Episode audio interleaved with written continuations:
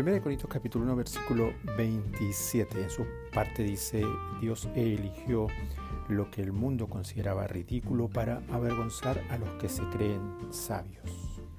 Cuando se juega fútbol en el barrio, suelen escoger primero a los que mejor dominan este deporte y a los que no lo dominan o no tienen el talento se les dejaba para el final, mayormente para completar el equipo. Imagine la siguiente situación, jugando un campeonato en el que eh, un equipo no tiene suplente y por lo menos o por lo menos no un buen eh, reemplazante, está empatando cuando de pronto sucede algo inesperado uno de los jugadores se lesionó y, hay que cambiarlo.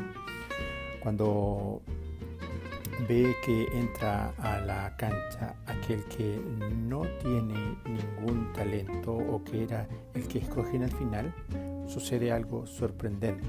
Ese muchacho no deseado y escogido solo para completar el equipo anota dos goles, con lo que hace ganar el encuentro y al final el equipo muy contento lo carga en sus hombros.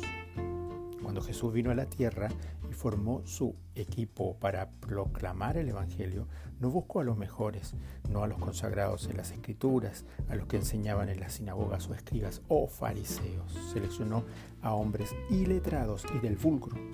Mire la referencia de Hechos 4, versículo 13 es decir, hombres que no fueran instruidos en las escrituras rabínicas y sin instrucción en teología.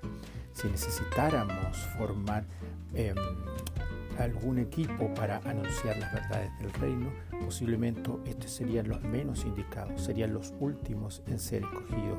Y es que Dios transforma pastores de ovejas en reyes, prisioneros en gobernantes, pescadores en evangelistas, pues no depende de las virtudes o talentos que una persona pueda tener, depende simplemente de la gracia de Dios, quien mira lo que el ojo humano no puede ver.